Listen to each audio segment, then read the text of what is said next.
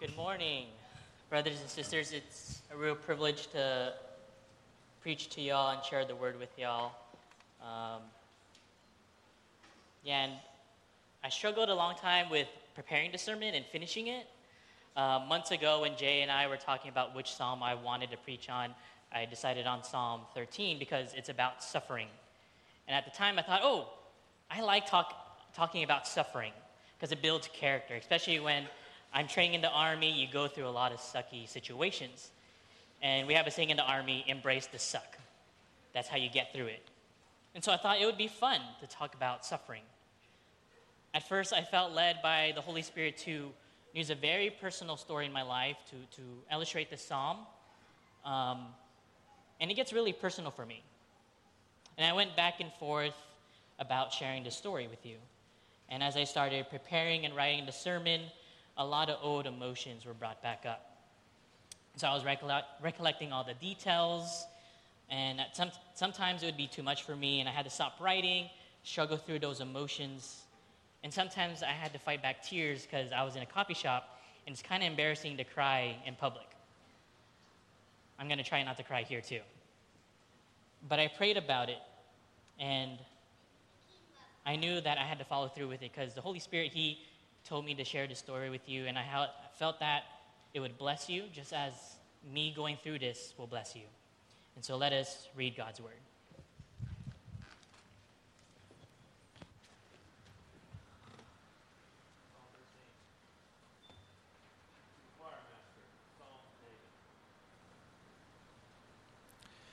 How long, O Lord, will you forget me forever?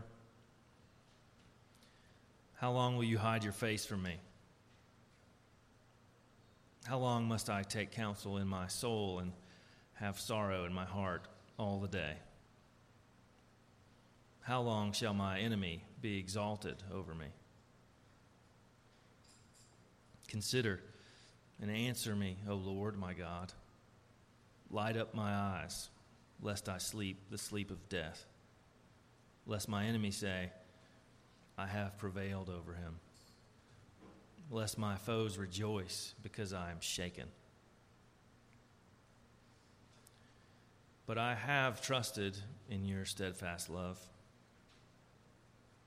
My heart shall rejoice in your salvation. I will sing to the Lord because he has dealt bountifully with me. This is the word of the Lord.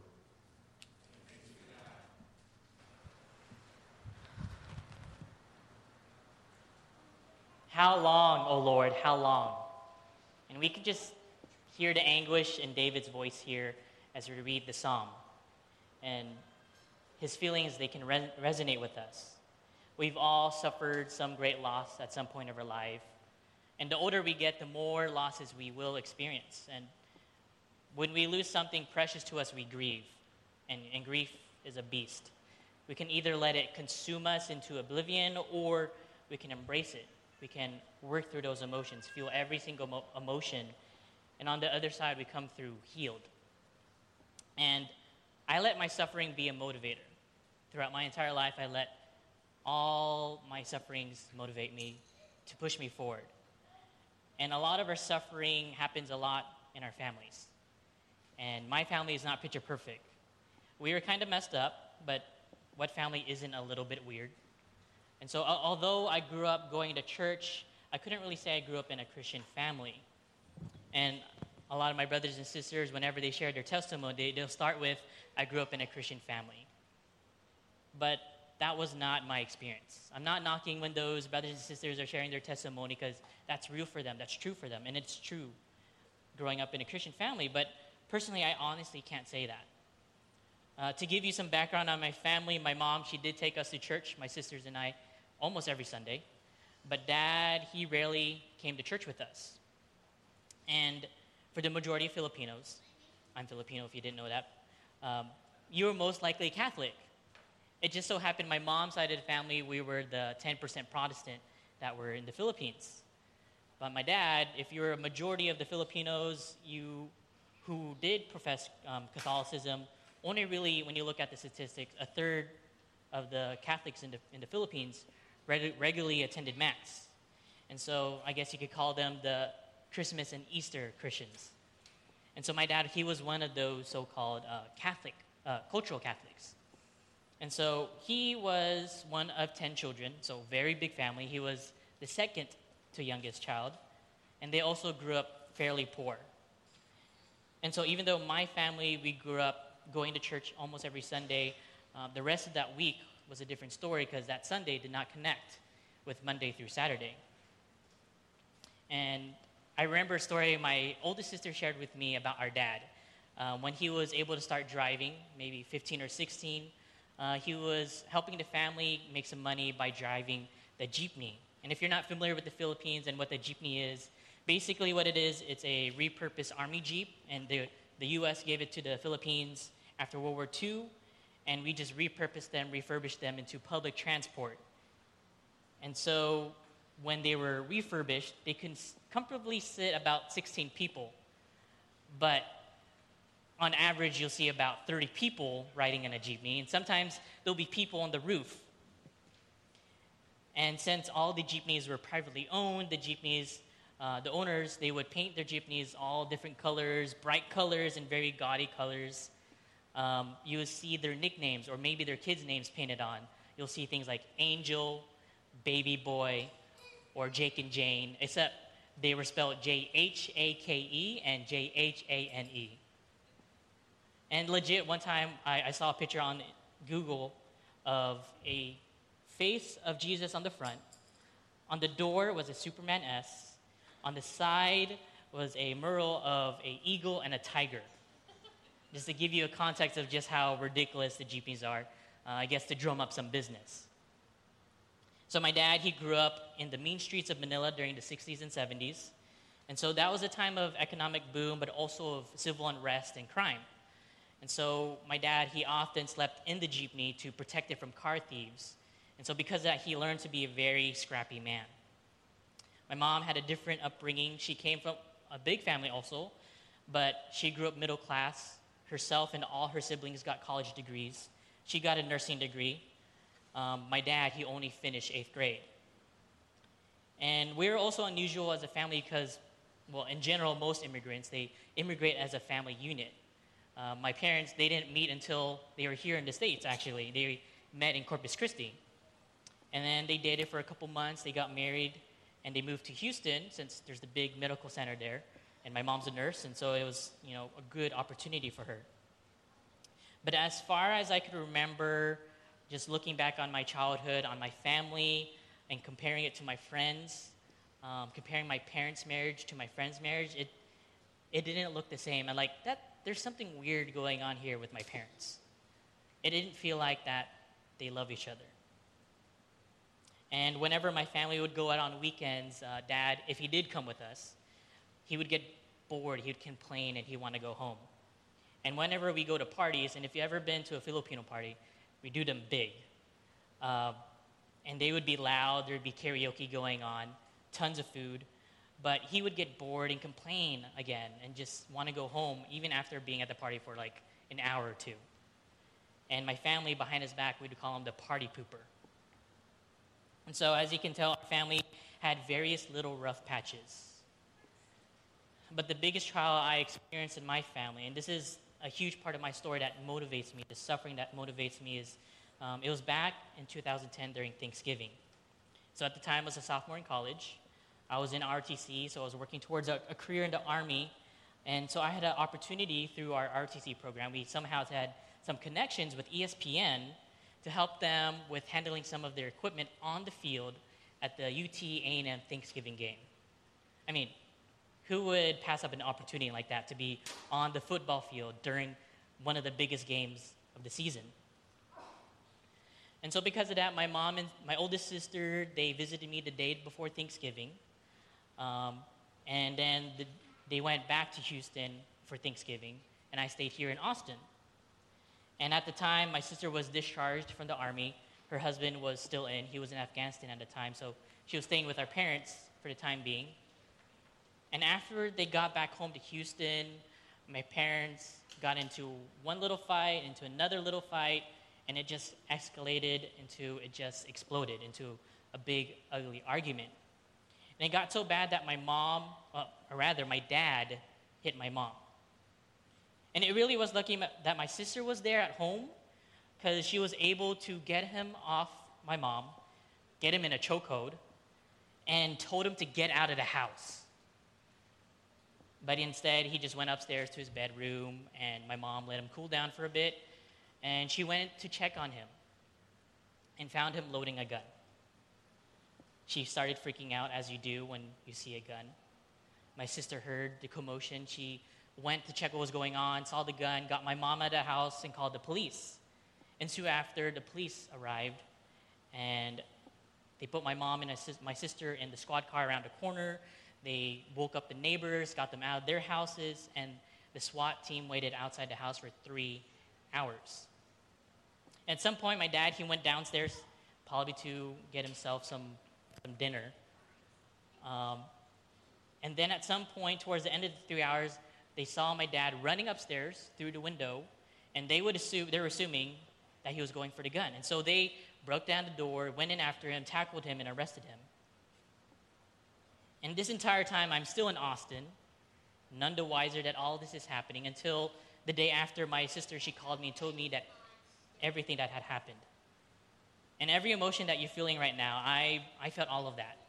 I felt ang- anger, sadness, surreal, disbelief, and regret. How could this happen? Is this even real? There's, there's no possible way that this could be true. And why did I even decide to go to that stupid football game? And we all have experienced some grim event in our life. And some of you have had the courage to share that with our church family, be that at Good Friday service this, this year, or men's and women's retreat in our parish groups, in private with someone you trust. Or maybe you've never told a single person and to this day, you've been keeping that to yourself and you're holding that in. And that's all a result of the fall in the Garden of Eden. And all too often, I see in our modern American Christianity, especially in our music, we're all happy clappy. And especially the contemporary mu- music. It's all upbeat, it's energetic, the lyrics are very catchy. I'm not saying that that's bad, I'm not knocking it, it's not unbiblical either but it appears to me to be the overwhelmingly public face of Christianity. We do hashtag too blessed to be stressed. Now, of course, there is necessity to that. There's necessity to joyful worship. In fact, joy is part of the fruit of the Spirit. But a lot of our modern worship music, especially on the radio or you find in most churches, it's focusing on being positive and encouraging.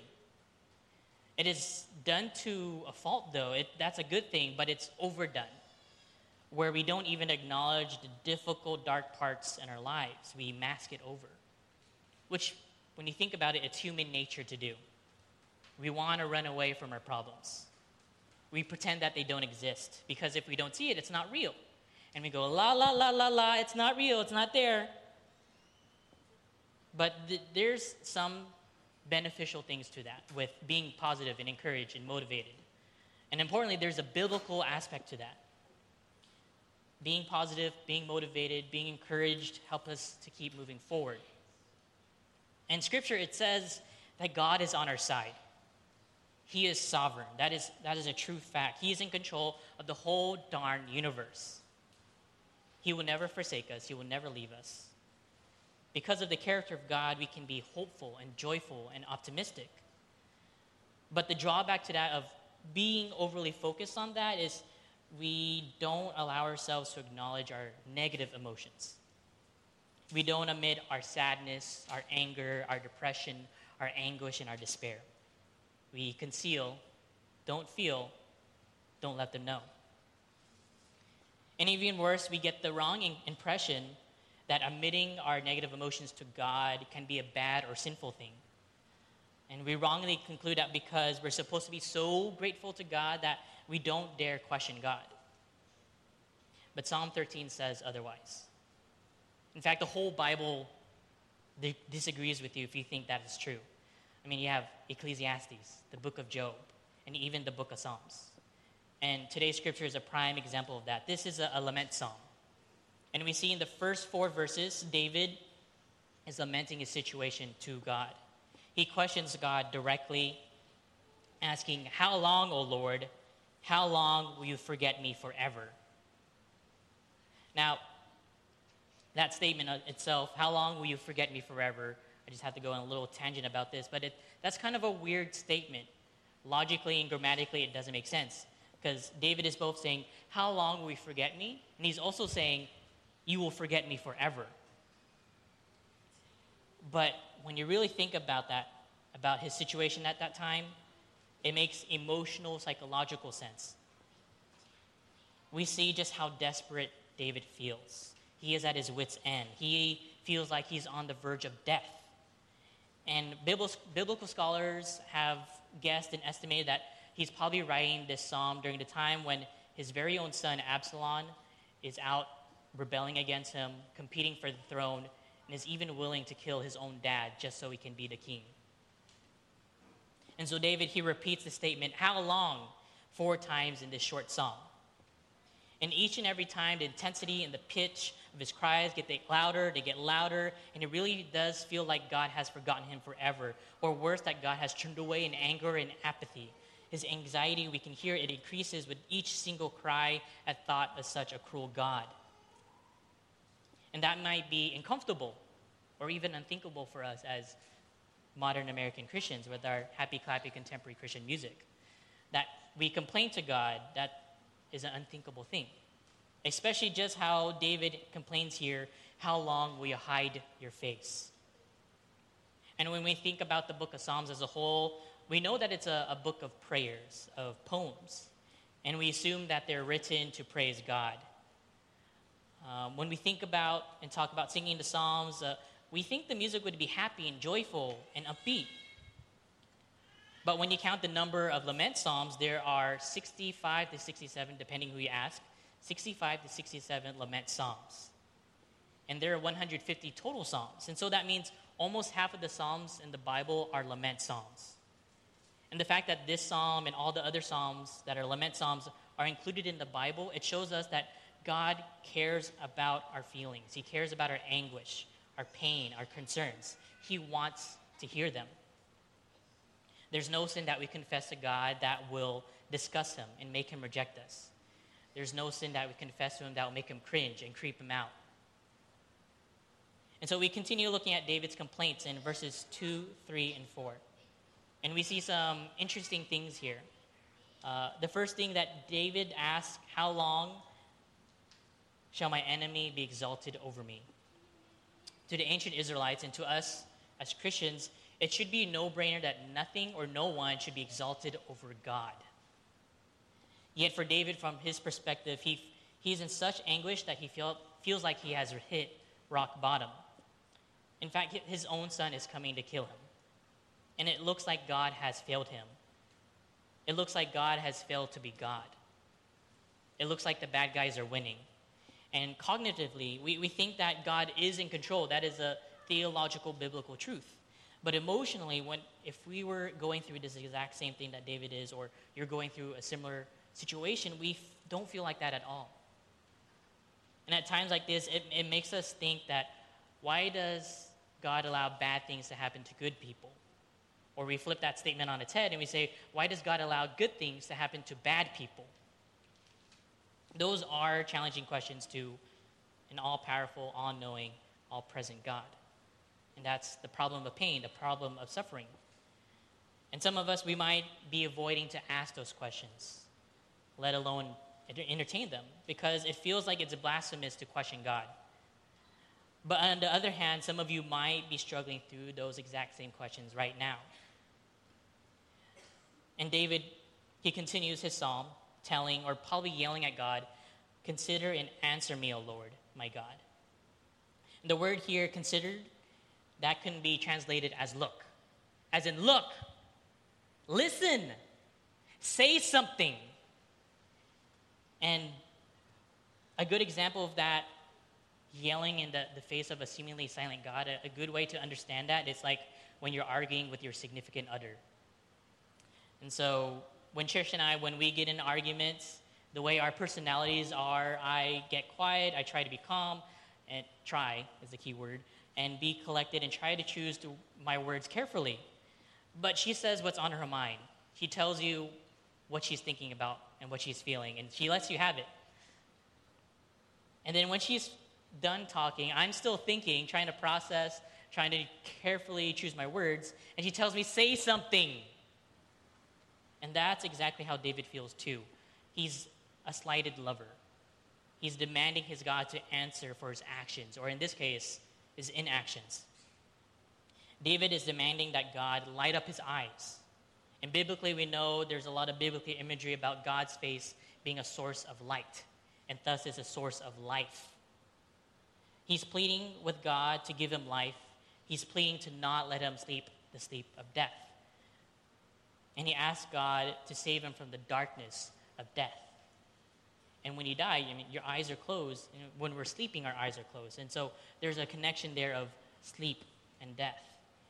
And there's a, a poetic comparison here of light versus darkness and life versus death. And we see here David, he's longing for life and not death. He's longing for God and not oblivion. And so it might seem scandalous to us to express our anger to God, but he's, he's a big boy. His feelings aren't going to get hurt when we tell him what we're really thinking because he already knows what we're thinking. He, he knows exactly what we're going through. In fact, one of God's character traits is being is having long suffering, which means to define the word by using the word to define it, it means to suffer long. He doesn't just put up with our anger, but he completely, totally, utterly forgives us. And he fully, lovingly, internally extends his grace to us. Which is exactly how David ends his psalm. He doesn't, even though he spent the majority of the psalm yelling and complaining to God, he doesn't end there. He, he doesn't just stop with complaints. He doesn't let himself spiral into pessimism, cynicism, and nihilism and atheism. But rather, he says, ending his psalm, But I have trusted in your steadfast love. My heart shall rejoice in your suffering I will sing to the Lord because he has dealt bountifully with me. David doesn't let this turn him further away from God, but rather he lets it drive him closer to God. He runs to God. David, he feels like God has forgotten him forever, but instead he chooses to trust in God and his proven steadfast love. And although in the beginning of the psalm we see that he believes that if he does die, he he believes his enemies will rejoice over him. But despite this, he chooses to rejoice in God. He believes that his enemies will be exalted over him in victory, but instead he chooses to exalt God.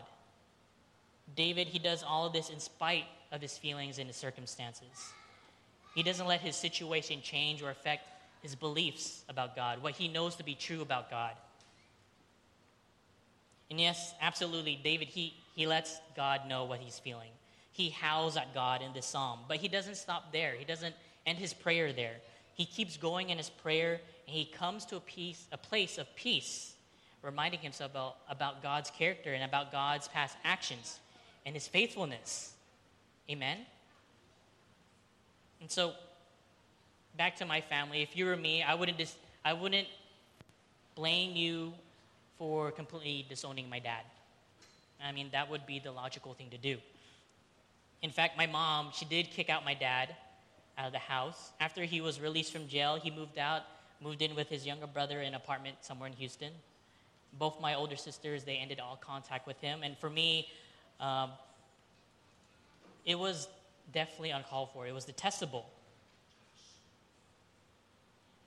And a year after that incident, my family's divorce was finalized. And I was just going through this weird spiral. And but in despite of all that, in the midst of all that, a month after that incident, I was still in college, still had classes and all that. So I didn't have a chance to visit my mom until Christmas. And so after finals, I went home, visited my mom in, back home in Houston, and I also visited my dad in jail. And it's not like where they have the, the plexiglass the telephone thing where you talk to the person on the other side. Uh, there was still the telephone thing, but it was a, a TV screen. It was about that big. It was a very small TV screen. And my dad, he's kind of a small man, so I could only see the top of his head on the TV screen, so it was already a very awkward conversation. And then I asked him why. I mean, who wouldn't ask that question? And he stubbornly denied that he did anything wrong. He said and claimed that my mom and sister set him up. And even though that was a very ridiculous statement for him to make, I still continued in the conversation. Because at the time I was a baby Christian, and so I was very energetic about the gospel, about talking about God. And so I asked my dad, Where are you with God? Do you know Jesus? He dodged the questions, he refused to answer it. And so I decided I wouldn't push it any further at the time. And so I left the jail very discouraged. And so it was a very quiet Christmas that year with just my mom, my sister, and myself. And it was also around that same time in my life that I found out the military has a higher rate of divorce than in the civilian world. It seemed very odd to me that all these different things were lining up. I was in ROTC. My parents had just separated and eventually got divorced. I learned about that statistic. But that, that statistic became more than just a number to me, it became real. Because my own family was going through that same thing. My heart broke for those soldiers and their families that were falling apart because my own family was falling apart.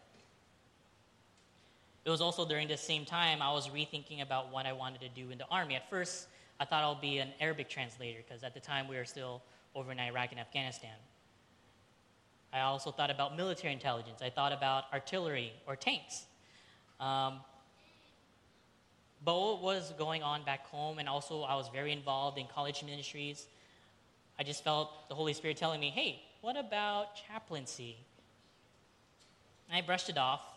I thought, well, I really want to be a combat officer. I want to blow stuff up. But I thought about it. Oh, I'll, I'll, do that. I'll be an artillery or tank officer. I'll do that for a couple years. And when I get to captain, I'll switch over to chaplain because I'll know what it's like and I'll be able to re- relate with the soldiers. But in the end, the Lord, He got a hold of me and He, long story short, convinced me to just go straight to chaplain. And so, on this way of being a chaplain, the last five so years, I was also working on ministering to my family, especially in the aftermath of Thanksgiving, especially to reaching out to my dad. And the oddest thing is, a year after my parents got divorced, my dad, he was re- medically retired. He was unable to work, but he ran out of his savings. And so he couldn't afford the apartment anymore. And he begged my mom to let him back into the house. I couldn't believe it, but she did. She let him back into the house, but on the condition that he slept downstairs on a cot. And during that entire time, I, my mom, I, call, I called her a saint. She was a real saint for doing that. And that gave me an opportunity to visit my dad whenever I visited back home to visit mom. And so I would try talking with my dad, but he was a very reserved man. So it was very difficult to get him to open up. And one time I took him out to lunch. Um, we talked, I tried to talk with him, try to make conversation with him. I talked about seminary, talked about church, talked about girls. But it wasn't entirely a, a lively conversation. It was, there was a lot of long, awkward silences. And at times, I, I would think it was, it was a lost cause to try to talk to my dad, to try to reach out to him, to try to share the gospel with him. I would think, yeah, he wasn't a good guy. He wasn't a good dad either. But neither was the thief who hung on the cross next to Jesus. And he got into heaven. I desperately wanted my dad to know Jesus, to know the joy of God, and for reconciliation in my very dysfunctional family. But then it got to a point in seminary that I had a very heavy workload, a lot of papers, a lot of books to read, and so I had to focus. I couldn't visit back home as often. And shortly after the new year last year, I got a text from my mom that dad what he was in the hospital. Wait, what? How? Why? He was complaining about chest pains and shortness of breath. And so it turns out he has COPD, chronic obstructive pulmonary disease, and congestive heart failure. He was a smoker his entire life, so it wasn't entirely a surprise. So I drove from here, Houston, Austin, all the way to Houston, um, and I stayed overnight with my dad before in the morning driving back here for work. He had an oxygen mask on the entire time, and he didn't really talk much. But before I left, I read out out loud the Gospel of Mark to him. Because at the time I was thinking this might be the very last time I could talk to him and see him. This might be the last time I could share the gospel with him. And so I did. I read through the entire Gospel of Mark with him because it was the shortest one. Um, and then I left. But he barely said anything to me. He barely talked. I don't feel like he acknowledged the fact that I read the gospel to him. To him. So I was very discouraged on that ride back here. And I asked my mom her medical opinions, and she's a nurse, about his prognosis. And she said that pe- most people with COPD and congestive heart failure, they, they, they're able to live for several years with medicine. And so I thought, that's, that's great. I, I have some more time to spend with my dad to try to reach out to him. But three weeks later, I woke up to a text from my mom that he died. And so I drove back home for a week to stay with my mom for a week with my family to plan and prepare for the memorial service. And I volunteered to be the family representative for the eulogy. And in the eulogy, I was writing about and I was thinking about I sharing about sharing my concerns about how if he was saved and how I struggled to share the gospel with him. But before I gave my eulogy, the pastor he opened the floor for friends to share their eulogies. And in their eulogies, they, they shared about how my dad, even though he was a very reserved, quiet man, he was also quiet about his faith. In fact, the night before, my mom shared a story with my, my sister and I about something that happened several nights before he died. And my mom was on the computer, and my dad, he was probably lying on the couch or something. And they were just chilling. And he was just talking to himself, or at least that's what my mom said. And so she asked him, What are you doing? Why are you talking to yourself? And he said, Oh, I'm just talking to Jesus asking uh, if he would let me see Irva get ordained and uh, maybe if he'll uh, be able to go back to the Philippines and preach at church there. What? I mean, who's this man? What did you do to my father? Where is he? And in, in the, all these very small little moments, I heard the voice of Jesus. I heard the voice of Jesus telling me he was being faithful to my family every single step of the way, especially in the midst of all the ugly brokenness. And in this psalm, we can hear the voice of Jesus. We hear his cries of anguish in the Garden of Gethsemane when he was whipped by Pontius Pilate, when he hung on the cross for hours. Our Lord, he felt like his enemies were exalting and prevailing over him. He cried out to the Father, My God, my God, why have you forsaken me? And yet he persevered. He it through because he knew that as the Son of God, that there was a purpose to his suffering. He was paying for our debts. He was going to prevail over Satan and over death. He was displaying the fullness of God's love on that cross. And so Jesus, he willingly went to the cross to suffer on our behalf because he knew that there would be rejoicing on the other side of it. He knew that the Father, he was going to be faithful to him and to us. And so he was going to be faithful to his Father and to us. And there are so many examples we see of Jesus taking the time to fully feel the weight of suffering, of pain. When he went to Lazarus' tomb, he wept. In the shortest verse in the Bible. Even though it's the shortest verse in the Bible, it wasn't just a couple tears. He ugly cried. He was on his knees weeping for his very dear friend. He felt the complete weight of that sadness of the death of his friend. And even though he knew he was going to resurrect Lazarus, he still took the time to feel.